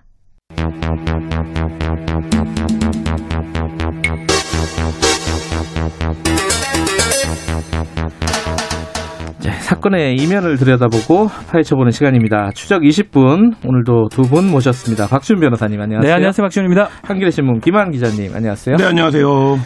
아, 마스크 수거하기로 했습니다 우리. 네. 2단계를 맞이하여 아, 2 플러스 알파 단계네요. 네. 자 어제 어, 윤석열 검찰총장 직무 배제 집행 정지 소송. 아, 이거 어렵네요. 네. 말만 들어도 음. 어렵네. 이거 어제 신무 심리가 어제 열렸고 한 번 하고 끝이죠, 이거. 네, 조금 쉽게 설명드리면 직무 집행 정지를 다시 집행정지 해달라. 그러니까 직무를 하게 해달라는 소송이에요. 아, 그렇죠. 쉽게 그 신청 소송이라고 볼 수가 있는데요. 예. 이제 하루 심리를 지금 신문을 했고 네. 아마 결정은 오늘 중으로 날 걸로 보입니다. 음. 사실 이거는 본안의 내용보다는 형식이 좀 중요해요. 음. 예컨대 회복할 수 없는 손해가 발생한다든지 아니면 돌이킬 수 없는 중대한 공익이 있다든지 그러니까 잘못했나 잘했냐가 문제가 예, 아니라 그 내용보다는 네. 그렇게 만약에 그, 그대로 갔을 때는 회복할 수 없는 상황이 생겼을 때 근데 이제 그것 때문에 심리는 한 시간 정도 걸렸거든요. 예. 근데 이제 아마 문제는 하루 만에 이게 또 결정이 나고 징계가 바로 열립니다. 그렇죠. 내일 그 예컨대 쉽게 말하면 이게 막 인용이 된다 그러면 직무에 복귀를 합니다. 예. 오늘 예. 복귀를 한 다음에 내일 10, 16시에 다시 징계위원회가 열립니다. 혹시나 이제 면직이나 뭐 해임, 해임 같은 게 나면 다시 하루 만에 다시 또 직무를 못 합니다. 그런 상황이기 때문에 이게 좀 이렇게 하루 정도 하려고 이제 재판하는 결과가 되는 거죠. 근데 그러면은 법원에서 아예 판단을 안 해버릴 수도 있는 거 아니에요? 네, 그럴 수도 있습니다. 뭐. 그죠? 비근한 어. 예로 예전에 KBS 정은주 사장이 직무정지에 대한 가처분 신청, 자기 아. 해임에 대한 냈을 때 이명박 정부 때, 네, 이명박 네. 정부 때 그때는 가처분 신청에 대한 결정을 빨리 했으면 네. 실효성을 발휘할 수 있었는데 또 불구하고 가처분 신청 결정을 내리지 않으면서 음. 해임이 되고 이제 후에 그 복, 그러니까 부당하다는 판결이 났지만 실제 이제 실효적으로 자리에 복귀하지는 못했던 적이 있는데요. 그래서 뭐 음. 오늘 나올 거라는 전망이 우세하긴 하지만 지금 음. 말씀하신 대로 오늘 결정을 어떻게 낸들 음. 사실 어, 하루짜리 결정이 될 가능성이 그렇죠. 높기 때문에 네. 뭐 결정을 안할 수도 있다 이런 전망. 우리 법상으로는 소의 이익이라고 표현하거든요. 재판했을 때 이득이 있어야 하는 건데 아, 예. 하루가 이득이라 보지는 않아요 일반적으로. 그러면 변호사 음. 입장에서 만약 이게 일반 사람이다, 일반 음. 공무원이다 하면 하지 마십시오. 그거 뭐 해봤자 하루 복귀할 낀데 하겠습니까라고 설득을 하는데. 어쨌든 간에 뭐 이거는 지금 다른 이유로 네. 윤석열 총장은 지금 그 재판을 신청한 것으로 보입니다. 어떻게 어떻게 할 것 같아요? 변호사님 보시기엔 오늘 이제 결정이 나면 문제가 있어요. 네. 이게 좀 이렇게 지침이 될 가능성이 있습니다. 아. 예컨대 인용을 해버리면 앞으로 있을 감찰위원회 음. 오늘도 있습니다. 또 앞으로 있을 징계위원회에 대해서 네. 뭔가 법원, 사법 당국에서 내리는 지침이 될 수가 있기 때문에 네. 판사님이 되게 고민을 할 겁니다. 음. 그래서 저는 오히려 하루 정도거든요. 네. 하루기 때문에 시간은 좀 끌지만 좀 저는 기각 쪽에 좀 더 왜냐하면 아. 내용보다는 이제 형식적인 측면을 아. 봤을 때 회복할 수 손해가 하루인데요, 뭐 인용을 해봤자 하루밖에 하루인데요. 그리고 그걸 거니까. 봤을 때는 오히려 음. 시간을 좀 끌되 사실은 좀 기각을 하지 않을까 저는 그렇게 좀 예상을 해봅니다. 가처분이라고 빨리 나오는 것도 아니더라고요. 항상 보면은 저도 뭐, 그렇죠. 뭐 기사 삭제 가처분 소송 뭐 이런 거 많이 하잖아요. 그렇죠, 그렇죠. 아, 몇 달을 끌어요 기사 삭제 그게 이제 법원이 이제 판단하기 힘들면 시간 끌면 소외이익이 없어집니다. 네. 그래서 각하시켜 버릴 수도 있습니다. 네. 네. 어쨌든 이거는 오늘 좀 봐야 될 것 같고 예측이 뭐 이거는 뭐 판사가 결정하는 네. 부분이니까. 네. 자 그럼 어제 이제 양측에서 무엇을 주장했느냐. 네. 아까 말했던 뭐 회복할 수 있는 손해, 회복할 수 없는 손해가 도대체 무엇이냐, 뭐 이런 쟁점들이 좀 있었죠. 어떤 네. 쟁점 소개 좀 해주세요. 법무부 측은 이제 윤 총장의 비위가 중대하다, 그러니까 네. 직무정지가 필요했다. 그리고 이 행정 재판이다 보니까 윤 총장이 이 행정 처분으로 인해서 뭔가 구체적인 손해를 입어야 되는데 예. 총장이 입은 구체적인 손해가 없다라고 예. 이제 주장을 했고요. 반면 이제 윤 총장 측은 어, 징계 청구 자체가 부당하다 이런 입장이고 음. 그다음에 직무 배제가 본인이 뭐 하루 이틀 출근을 못하고 이런 문제가 아니라 네. 검찰의 중립성 문제랑 직결된 만큼 그러니까 예를 들면 사법 그 독립의 문제에서 막대한 피해가 발생하고 있는 것이다 이렇게 이제 주장을 했고 음. 양측이 뭐 나와서 그 기자들한테 브리핑을 하면서 충분히 뭐 입장을 설명했다 양측 모두 뭐 이렇게 얘기를 했습니다. 판사가 뭐 적극적으로 뭐 이런 어떤 쟁점에 개입할 수는 있겠지만은 개입하는 게 부담스러울 거예요, 그죠? 그래서 한 네. 시간 10분 정도 심리를 했거든요. 네. 신문을 했다고 하죠. 신문은 뭐냐면 문답을 하는 거예요. 네. 물어보고 대리인들하고 했기 때문에 본안 내용은 크게 안 물어봤을 것 같아요. 음. 예컨대 뭐 징계 지금 청구된 부분들요. 네. 근데 이제 뭐 사찰을 뭐 얘기를 했던지는 뭐 그건 알 수가 없지만 네. 일단은 어떤 회복할 수 없는 손해인지 아주 음. 중대한 음. 공익적 이유가 있는지 그 두 가지를 핵심으로 해서 판단하지 않을까 생각이 듭니다. 근데 이거 비공개로 했잖아요. 네. 원래 이런 건 비공개로 하는 거예요? 예, 원래는 이제 이거는 가처분이나 이런 집행정지 신청이거든요. 네. 본 소송 같은 경우는 공개를 많이 합니다. 음. 그러니까 비공개를 해도 문제가 없고 뭐, 뭐, 비공개를 하는 게 일반적이라고 보면 될 것 같습니다. 아, 그렇군요. 네. 어쨌든 뭐 지금 사실은 징계 관련해 가지고 요번에 뭐 집행정지 관련된 그때도 얘기가 나왔는지 안 나왔는지 모르겠지만 어쨌든 징계 관련해서 제일 뭐 뜨거운 쟁점 중에 하나가 그 판사 네. 사찰 의혹이라고 해야 되나? 네. 그 부분인데 이걸 이 내용들이 좀 복잡해요. 그죠? 이게 어, 뭐 문건들은 간단한 문건인데 이걸 어떻게 해석하느냐, 뭐 그리고 이걸 어떻게 취득했느냐 여러 가지 뭐 쟁점들이 나올 수가 있는데 이거 이거가 징계위원회나 이런 데서 어, 징계 사유로 인용이 될 것 같아요. 내용적으로 보면 어떻습니까, 변호사님 보기에는? 일단은 사찰이라는 게 이제 좀 시대마다 좀 용어가 좀 달리 쓰였던 것 같아요. 예.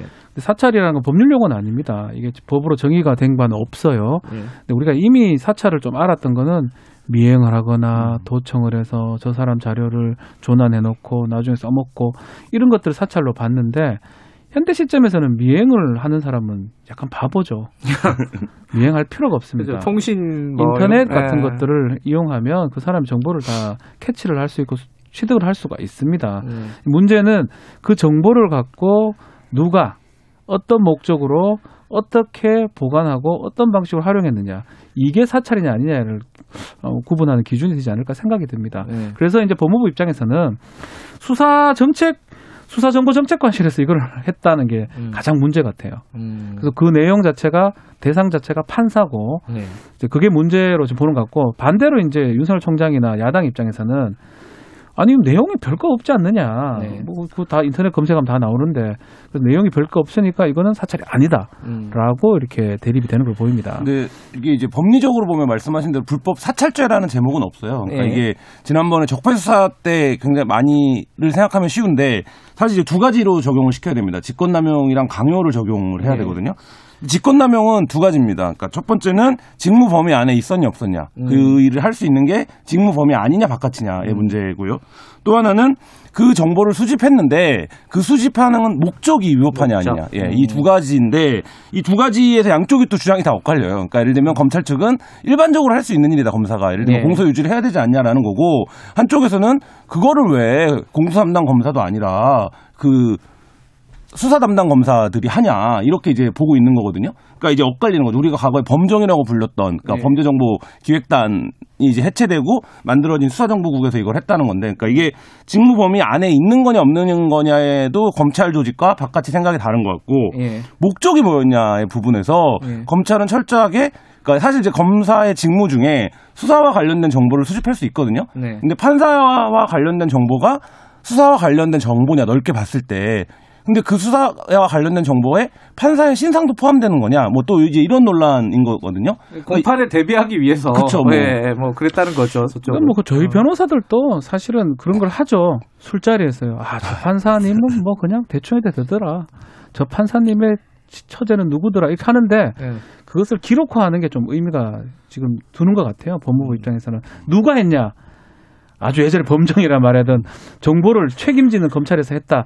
이 부분 또 이거를 반부패부에 넘겼다. 음. 이런 부분을 어, 법무부 입장에서는 상당히 안 좋게 본 걸로 보이고요. 범죄가 안 될 수는 있습니다. 직권남용죄 음. 지금 판례가 많이 바뀌었기 때문에 네. 그렇지만 범죄가 안 된다 해가지고 해선 되는 일은 아니에요. 음. 징계는 또 가능한 부분이거든요. 예. 그래서 이제 투트랙으로 가는 게 징계로도 가고 있고 범죄 수사 의뢰도 된 게 아마 음. 그런 측면에서 두, 두 개로 가는 걸로 보입니다. 또 한 가지 강요 부분과 관련해서는 결국 지시거든요. 예. 그러니까 지시인데 이 문건에 보면 윤석 그윤 총장 측이 공개한 문건에도 기보고라는 표현이 등장하거든요. 그리고 아. 윤 총장도 보고를 받은 사실을 인정하고 있어요. 그러니까 음. 근데 조직의 최고 책임자가 보고를 받았다라는 거는 지시 체계가 있었다라고 보는 것이 이제 음. 상식적일 텐데 그 부분과 관련해서 윤 총장이 조금 윤 총장 측이 조금 말을 바꾼 게 한 번만 보고를 받았다라고 음. 했는데 보통 우리가 한 번 보고했던 사건은 기보고라는 표현을 쓰지 않죠. 왜냐하면 기보고는 이미 앞선 보고가 있었다는 뜻인 음. 거잖아요. 그러니까 예. 그렇다라고 봤을 때 이 두 번째 이제 강요 부분 이 부분이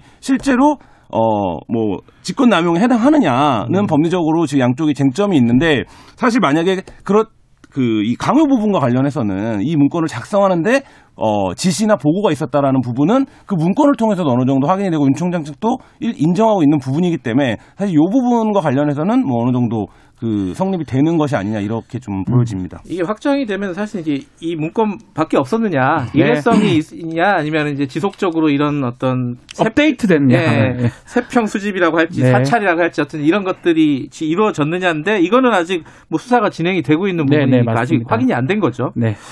근데 이제 이게 좀 복잡한 게 이게 이정화 판사인가요? 네. 아, 검사죠, 검사. 검사. 어. 네. 이정화 검사가 아 이거는 제가 안 된다라고 보고했는데 이게 삭제됐다 이래가지고 뭐 사건이 좀 복잡해졌어요 지금 사실은 이정화 검사가 그 음. 조사를 하려고 했던 두 명의 검사 중에 한 명이 있습니다. 네. 그래서 폭로를 한 지금 상태고 예. 거기다가 뭐 대검 차장 조남건 대검 차장하고 예. 여러 뭐 검찰 검사들이 지금 얘기를 하고 있어요. 예. 저는 사실은 이거는 이렇게 좀 봅니다. 이 검사들이 결국은 검찰총장은 자신들의 우두머리거든요. 예. 수장이기 때문에 그런 의미에서 얘기를 하는 거지 이거 자체가 엄청나게 위법한 소지가 있는 건 아니거든요. 음. 그 예컨대 뭐 절차를 뛰어넘는다든지 아니면 뭐 법을 위반하고 한 건 아닌데 다들 얘기하는 거 보면 말리고 싶었는데 안 됐다. 난 아니라고 생각하는데 무시했다. 음. 이 정도 얘기가 나오고 있는 거는 어쩌면 저는 검찰총장 자신의 수장에 대한 어떤 그런 어떤 연민 아 연민은 좀 이상하네요. 연민은 연민은 아니고 갑자기 좀 그런 마음 이상한데. 하여튼 그런 마음 제가 표현을 하기 네, 어렵습니다. 두 가지 측면 나도 검사기 때문에 음. 저는 그렇게 좀 느껴집니다. 두 가지 측면이 있는 것 같아요. 그러니까 예를 들면 지금 이제 이 징계 절차에 있어서의 문제는 여러 명이 지적을 하고 있거든요. 근데 이제 어쨌든 민주주의가 절차적 정당성을 통해서 이루어지는 거라고 본다면 추장관이 이거를 진행하는 과정에서 뭐 주요하게 감찰 결재 라인을 건너뛰는 문제라든지 음. 법무부 기조실장이 배제된 문제라든지 음. 그리고 지금 일부 언론은 법무부 차관도 이 절차에 문제가 있다라는 어, 취지의 음. 발언을 해서 결국에 이제 좀 의사결정에서 배제된 게 아니냐 이런 보도까지 나오고 있는데 네. 오늘 감찰위원회가 열리는 거가 이제 금액락을 담고 있는 거죠. 그러니까 예를 들면 음. 반드시 감찰위원회를 열었어야 됐는데 음. 그걸 열 수 할 수 있다라고 고치면서 사실 이제 그 단계가 건너뛰어진 건데 음. 지금 이제 그런 측면의 문제 제기를 이정아 검사를 비롯한 음. 멤버들이 하고 있는데 네. 어제 어떤 그 검사 출신 변호사는 그 얘기도 하더라고요. 그러니까 이정아 검사의 얘기는 저, 내부용이다. 검찰 내부용. 그러니까 예를 들면 감찰관실에서 내부에 총질한 사람으로 자기가 지목이 됐는데 네. 자기가 어쨌든 검찰 조직에 돌아가서 검사 생활을 아. 해야 되니 나는 항변을 했다. 아, 왜냐하면 어. 박은정 감찰 박은정 이제 네. 그 감찰, 감찰 담당관이 네. 이 이정화 검사를 발탁한 사이거든요. 음. 근데 결국엔 지금 어 우리 저희도 뭐 기사를 쓰고 초고를 쓰고 완성된 기사가 나올 때 데스크가 그 부분을 데스킹할 수 있는 건데 네. 사실 이제 그런 과정처럼 보여지는데 그거를 삭제라고 하는 굉장히 단정적이고 강한 용어를 써서 음. 뭔가 의견에 그 음. 대립이 있었던 것처럼 지금 상황을 만들었는데 어 그런 관계는 아니다. 그리고 그 지휘 체계상 박은정 감찰 담당관이 상급 상관이니까 네. 내용을 일부 수정할 수 있는 거죠. 네. 과정적으로 보면. 또 하나가 이게 네. 사실은 이 판사 사찰 얘기는 어, 이 법무부 장관 기자회견에서 네. 나온 얘기잖아요. 근데 그 두 시간 뒤에 영장이 청구됐단 말이에요. 빛의 속도로. 어, 그러니까 이거 사전에 됐어요. 사전에 조율한 거 아니냐. 뭐 이 얘기가 나오고 있어요. 제가 뭐 확인할 수 없으니까 어. 제가 말씀을 못 드리지만 네. 상당히 빨리 청구가 됐고 상당히 빨리 발부가 됐습니다. 네. 상당히 빨리 집행이 됐고 그 부분은 뭐 좀 이례적일 수 있고 네. 또그 부분은 이미 조율이 됐을 가능성도 뭐 배제할 수는 없는데 제가 그럼 확인할 수는 없는 부분이기 때문에 뭐 수사 자료를 넘겼다는 건 사실이잖아요, 네. 그렇죠? 넘겼다는 건 사실인데 이게 뭐 사전에 감찰 결과를 어, 조율을 했는지 이 뭐 부분은 뭐 아직 공유를 했 그거는 뭐 확인이 참안 음. 되는. 근데 사실 이런 생각이 좀 들어요. 이거는 뭐 다른 얘기일 수도 있는데. 예. 좀 거의 다 저는 99% 법에 따라 하고 있는 것처럼 보이거든요. 음. 검사 징계법이라는 법에 따라서 네. 일반 공무원은 국가 공무원법인데 검사 특별한 검사 징계법에 따라서 지금 직무 배제까지 다 있습니다. 네. 예전 같으면 불러가지고 막 때리고 막 때리지는 않겠지만 겁 주고 막 이랬었어요. 네. 제가 어디라고 얘기는 안 하겠습니다. 겁을 주고 그런 비공식적으로 했던 경우가 많았는데 네. 이렇게 다 알려지면서 하나하나 다 따져가는 거 보면 이거는 위법하다고 볼 수는 없. 쓰지 않을까. 음. 절차적으로는 제가 아는 법에 따라서는 다 진행이 되고 있거든요. 그 과정에서 내용이 잘못됐는지는 이제 확인이 돼야 되겠죠. 음. 확인돼야 되는데 위법 절차가 위법하다고 말하기는 조금 저는 그건 안 맞다는 생각이 이게 사상. 초유이고 지금 말씀하신 대로 그 이전까지의 검찰 통제라는 게 민족 통제가 없이 정권에 의해서 이제 권력적인 통제만 존재했던 음. 거죠. 그러니까 그런 시절에는 사실 전혀 드러나지 않던 문제들 이런 그렇죠. 일이 있을 수 없죠. 근데 그렇죠. 아, 익숙하지 않아서 네, 이런 건가? 네, 근데 그렇죠. 뭐그 부분도 있을 것 같아요. 네. 근데 이거를 지금 말씀하신 대로 법적 절차를 다 밟아서 일을 처리해야 되는 상황에 놓인 거죠. 이 자체가 음. 초유의 일이고 지난 1년여 동안 진행된 이른바 이제 그 추용 갈등이 전개된 양상이었는데 그러다 보니까 이런 절차적 과정들에서의 문제를 이쪽에서는 절차적 하자가 있다라고 공격하는 거고 이쪽은 거의 절차를 다 밟았다라고 그렇죠. 이제 주장을 하고 있는 상황인데 그 과정에서 오늘 거, 뭐 전체 전국 검사들과 오늘 감찰위원회도 그런 음. 분위기라고 하는데 근데 거기서도 어쨌든 절차적으로는 좀 하자가 있는 거 아니냐 이게 음. 절차를 A부터 Z까지 다 따진다라고 하면 뭐 이런 부분에서의 문제 제기가 지금 있는 거 검사들도 음. 어 이거 절, 절차적 정당성에 문제가 있는 거 아니냐. 그러니까 징계를 음. 해야 되냐 말아야 되냐를 떠나서 내용은 네. 떠나서라도 뭐 그 주장을 지금 이제 논리로 어 갖추고 있는 상황입니다. 지금 어쨌든 어, 법원 판단이 나올 가능성이 네. 있고 네. 오늘 징계위원회에서 감찰위원회 아, 감찰위원회에서 일정 정도 뭔가 예. 의견이 제시될 수 있고 제시되겠죠 아마도. 그 내일 징계위원회가 세 개가 각각 따로 놀고 있잖아요. 따로 놀고 다른 결정이 날 가능성이 네. 큽니다. 그래서 아마 청취자 여러분들도 굉장히 헷갈릴 거예요. 이게 네. 도대체 이 구도를 어떻게 파악해야 되냐. 근데 두 분 말씀 들어보니까 어, 어쨌든 구도 자체는 어떻게 이해를 해야 되는지 알 수 있을 것 같아요. 좀 어, 오늘 내일 좀 지켜보죠. 뭐 다음에 이 얘기 한 번 더 해야 되나? 이게 지겹다고 하시는 분들 되게 많아요. 이런 걸 몇 번 했을 것 같아요. 추미애 윤석열 말 얘기하니까 답답합니다. 그래서 아 저도 답답한데 어, 어쨌든 뭐 끝날 때까지는 해야죠. 예, 예, 여기까지 하겠습니다. 고맙습니다. 네, 감사합니다. 감사합니다. 박지훈 변호사님 그리고 한겨레 신문 김한 기자님 지금 시각은 8시 47분입니다.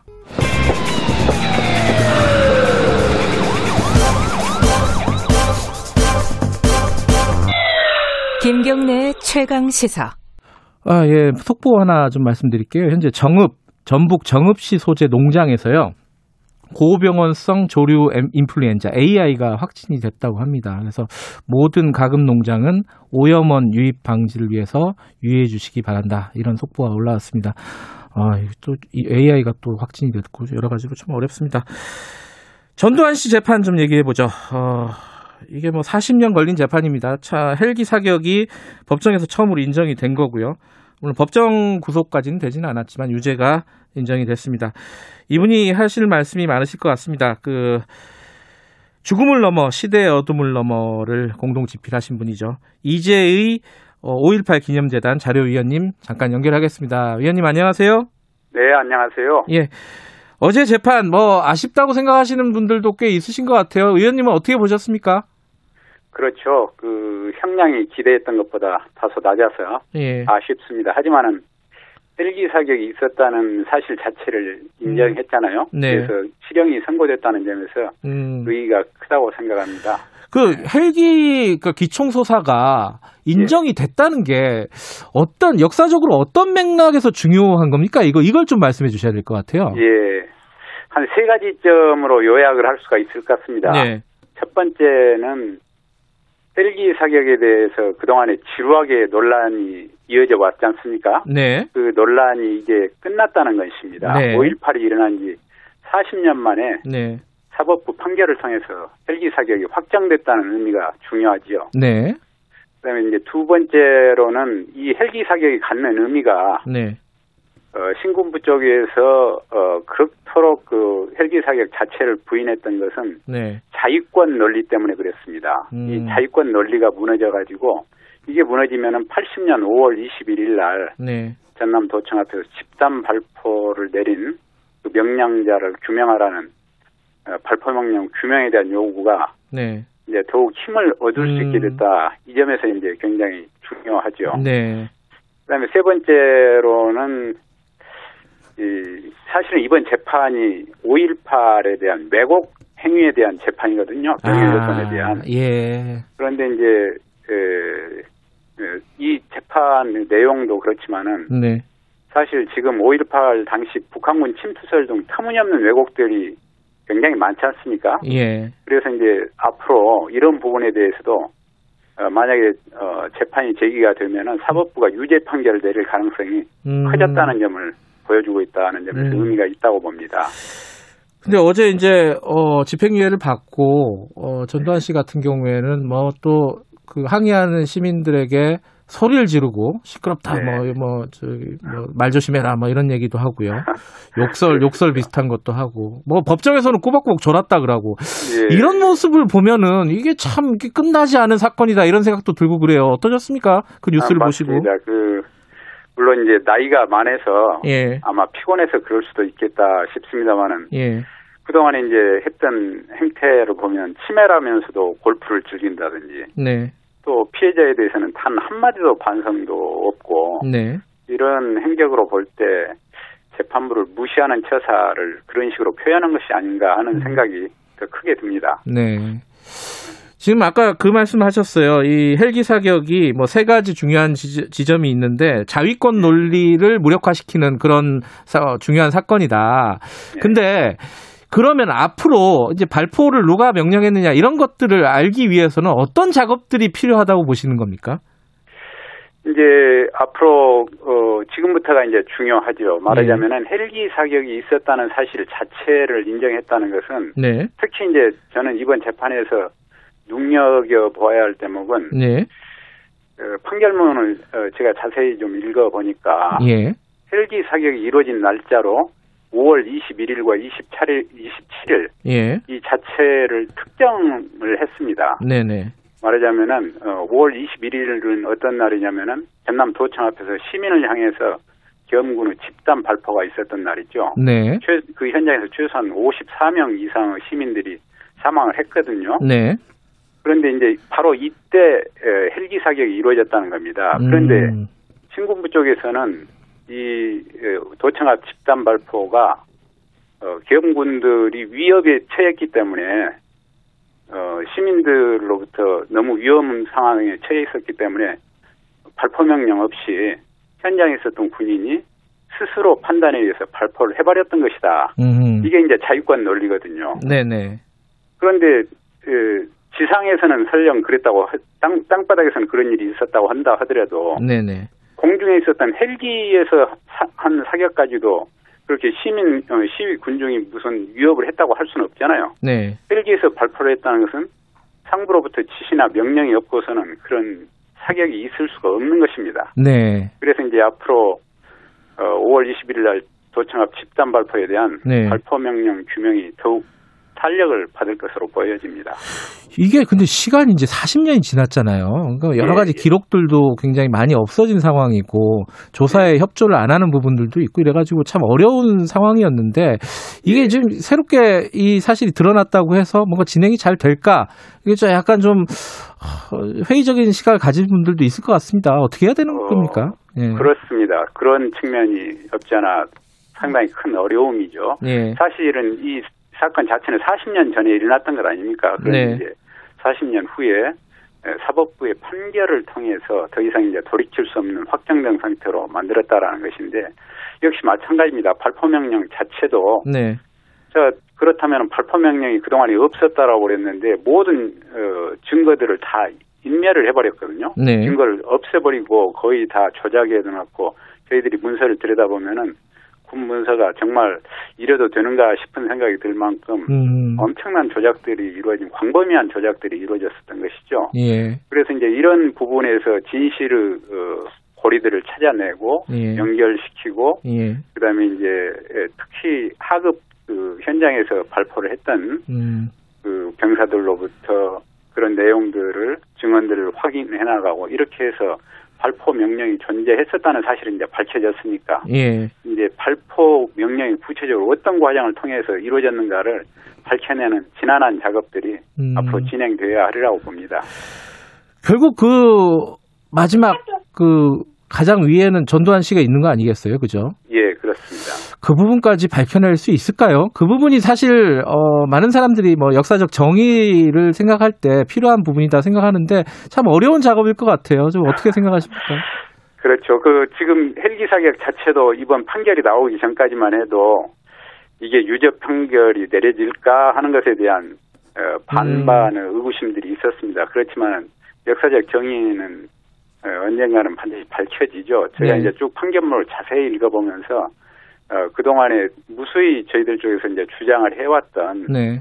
이런 내용들을 증거로 채택을 했다는 점에서 의의가 있는 것이죠. 음. 말하자면 그동안에 이런 것들이 밝혀지지 않아서가 아니고 의도적으로 무시를 했었던 것이죠. 무시해버리고 음. 네. 감춰버리고 이랬었던 것인데 지금도 전두환 당 어, 본인이 당사자라는 사실을 입증할 수 있는 자료들은 굉장히 많습니다. 보고를 네. 안 받았다고 그러는데 네. 각종 문서들이 그런 흔적들이 많이 남아 있고 그동안에 이런 부분들을 의외로 어, 의도적으로 도외시를 했었던 따름이지 이런 부분들을 다시 꿰 맞추고 그 진실성을 판단해보고 하면은 음. 충분히 그 내용이 드러날 수 있다고 음. 어, 보여집니다.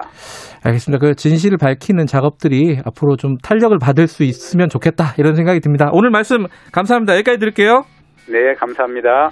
예, EJ 5.18 기념재단 자료위원님이었습니다. 40년 걸렸네요. 그래도 정의, 역사적 정의라는 것은 그렇게 또 어려운 것도 아니다. 결국은 이루어진다. 이런 생각도 언뜻 듭니다. 자, 12월 1일 화요일 김경래 최강시사 여기까지 하고요. 내일 아침 7시 20분에 다시 돌아옵니다.